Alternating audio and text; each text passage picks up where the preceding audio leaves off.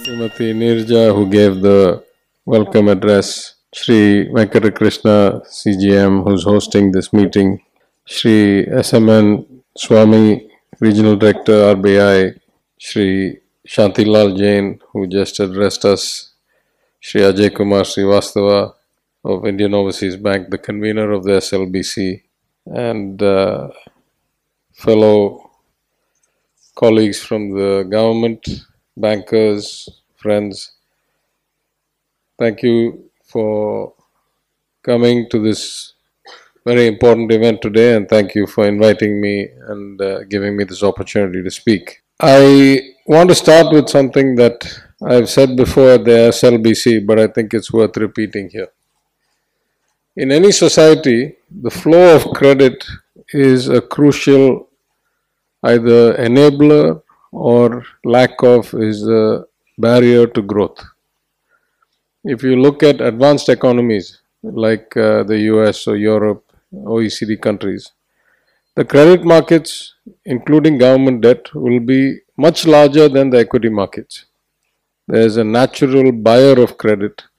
The whole kind of underpinnings of finance, which is about moving money back and forth in time for pensions, for retirement, for life insurance, requires very stable and very deep credit markets. If you look at both stock, as I say, it's much higher, and if you look at flow, then I mentioned at the SLBC that when in my StanChart days, the rule of thumb we used was whatever the GDP growth we expected in a country, we try to double that percentage for the credit growth we should allocate. That's how important credit is in emerging markets. It's particularly true in banks because in most advanced countries, the market mechanisms have evolved to the point where markets supply a lot of the credit. I was once a commercial paper trader back in New York in the turn of the century. On any given day, about $1.5 to $2 trillion would change hands in the money markets, in the commercial paper markets, at an average maturity of something like 7 days. So even that segment of the liquidity was already in the market. Whereas if you take places like India, our bond markets are so underdeveloped and our infrastructure for bad debt resolution or adjudication is so weak that banks play an enormous role, 80-90% of the overall credit market. And then if you start going down the spectrum to the MSME, to the individual borrowers, banks are pretty much the only available source there is. Beyond that, you have to go to usurious kind of street lending at extremely egregious rates of interest. So in that sense, this kind of group is crucial to the plans of any state, any part of the country as it contemplates its future and starts planning for growth and upliftment of people's lives. What I mentioned at the SLBC also is that it's very easy for bankers, particularly commercial bankers, to do the same number of hours of work, of diligence, of restructuring, of assessment on large loans as on small loans. So it's a natural bottleneck for all human beings. There's only so many hours in a day, only so much attention an individual can dedicate. And so the tendency is to do lots of large ticket loans to the mega corporates, and even restructuring or kind of giving a bit of slack is easier for those loans. But unfortunately, those end up becoming both politicized in a lot of cases or pressurized, and very easily become bad loans. And that happened in commercial banks like my previous bank. So the need for the hour in our society is for banks to do a lot of granular, micro-focused lending to individuals, to farmers, to small business owners, to micro business owners, and to do it with the mechanisms of the state. Sometimes the states have cooperative societies and banks that have such a widespread that no bank can emulate that reach. And for that we need a lot of data, we need a lot of cooperation, we need a lot of execution at the grassroots level.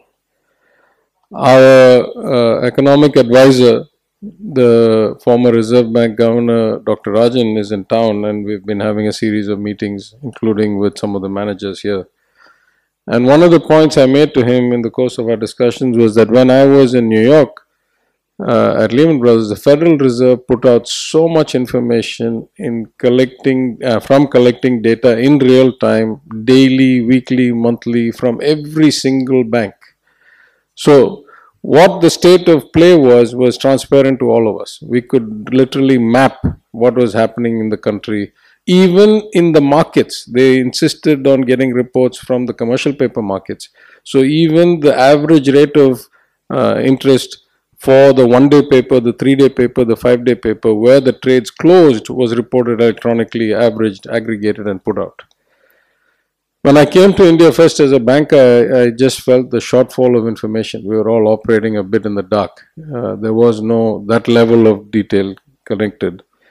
I've since left the banking industry, so I'm not so sure what the situation is today. But in the absence of such data, reports like this report had enormous value, you know, on the assumption that they were accumulated from the grassroots up every year from the districts and put together, then they are of tremendous value. I was also very impressed to see for the first time the wide range of ancillary or facilitation services that NABARD provides, from training, skilling, marketing, you know, venture capital, incubation and so forth. So I think in some sense, the success of NABARD is the success of India, is the success of our rural economy. And, you know, over the years, the infrastructure they have put up and the systems they have built are very impressive. I had the chance to interact with the Chairman, Managing Director Chintala, my friend, a couple of times. We have a good relationship. He has been very kind in allocations to Tamil Nadu, attention to Tamil Nadu. But I want to point out maybe two or three things for the CGM. In the presentation, I saw that between 1920 and 2021, there was almost 100% increase in the total book.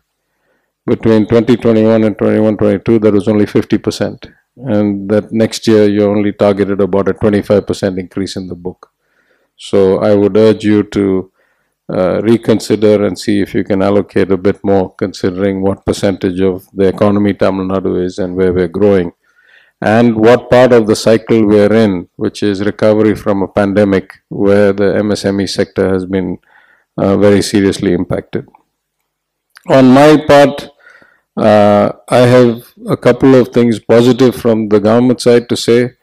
Yesterday I met with the MD of IOB and the convener, the general manager, and I requested that from now on no SLBC meeting should be convened without my presence for the next whatever term of this government.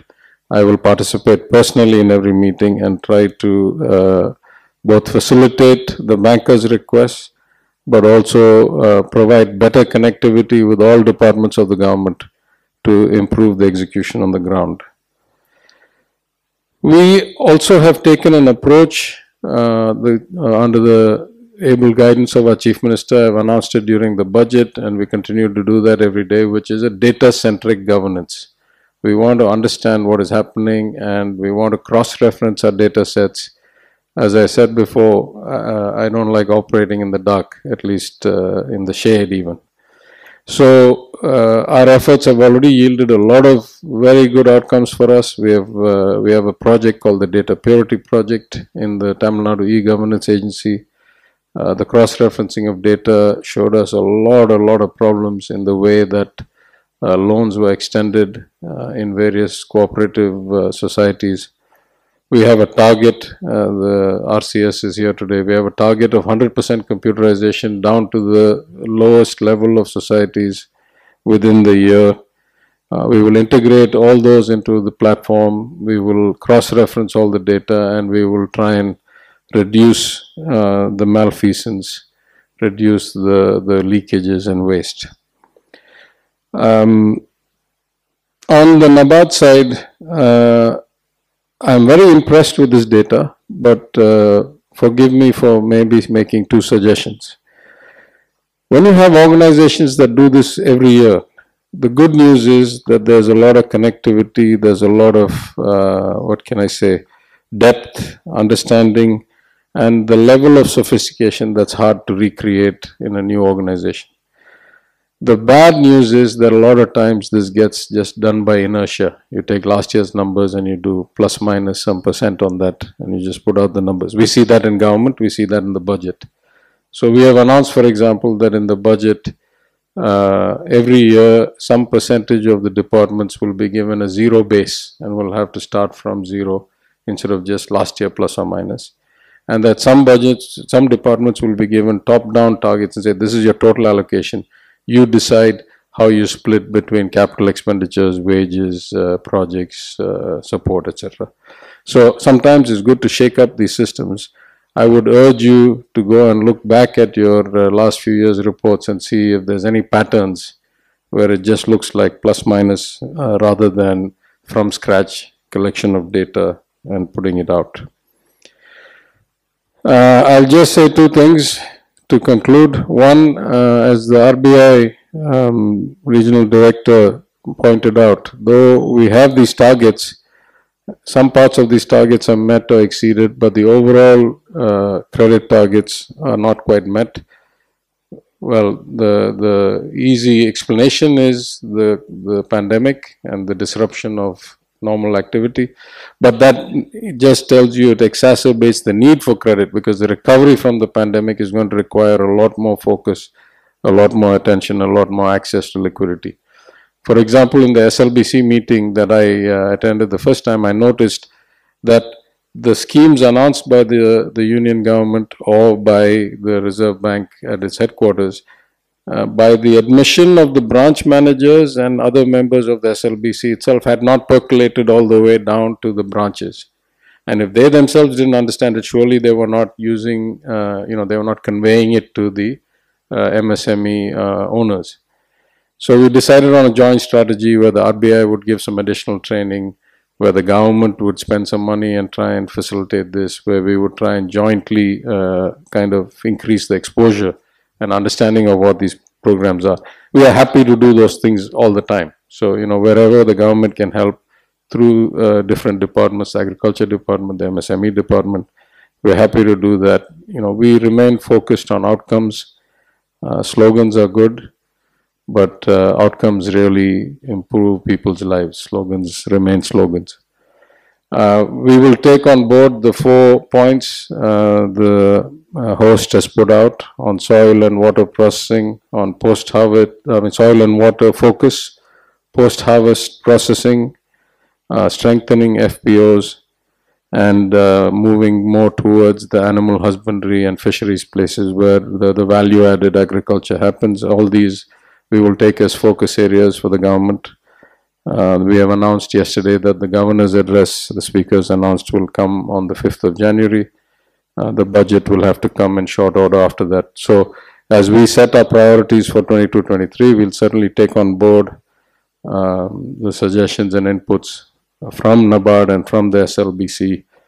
And I think, working closely together, the government and the banking system can make a significant difference at the granular level, at the grassroots level.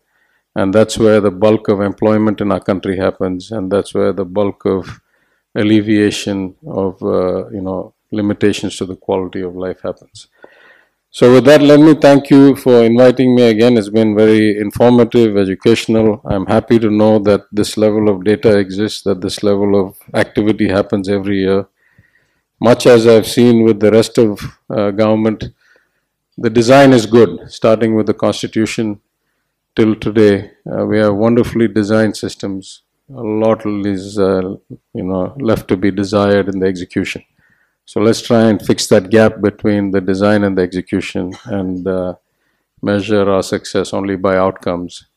And hopefully we'll have something better to talk about, or more impressive to talk about a year from now. Thank you very much.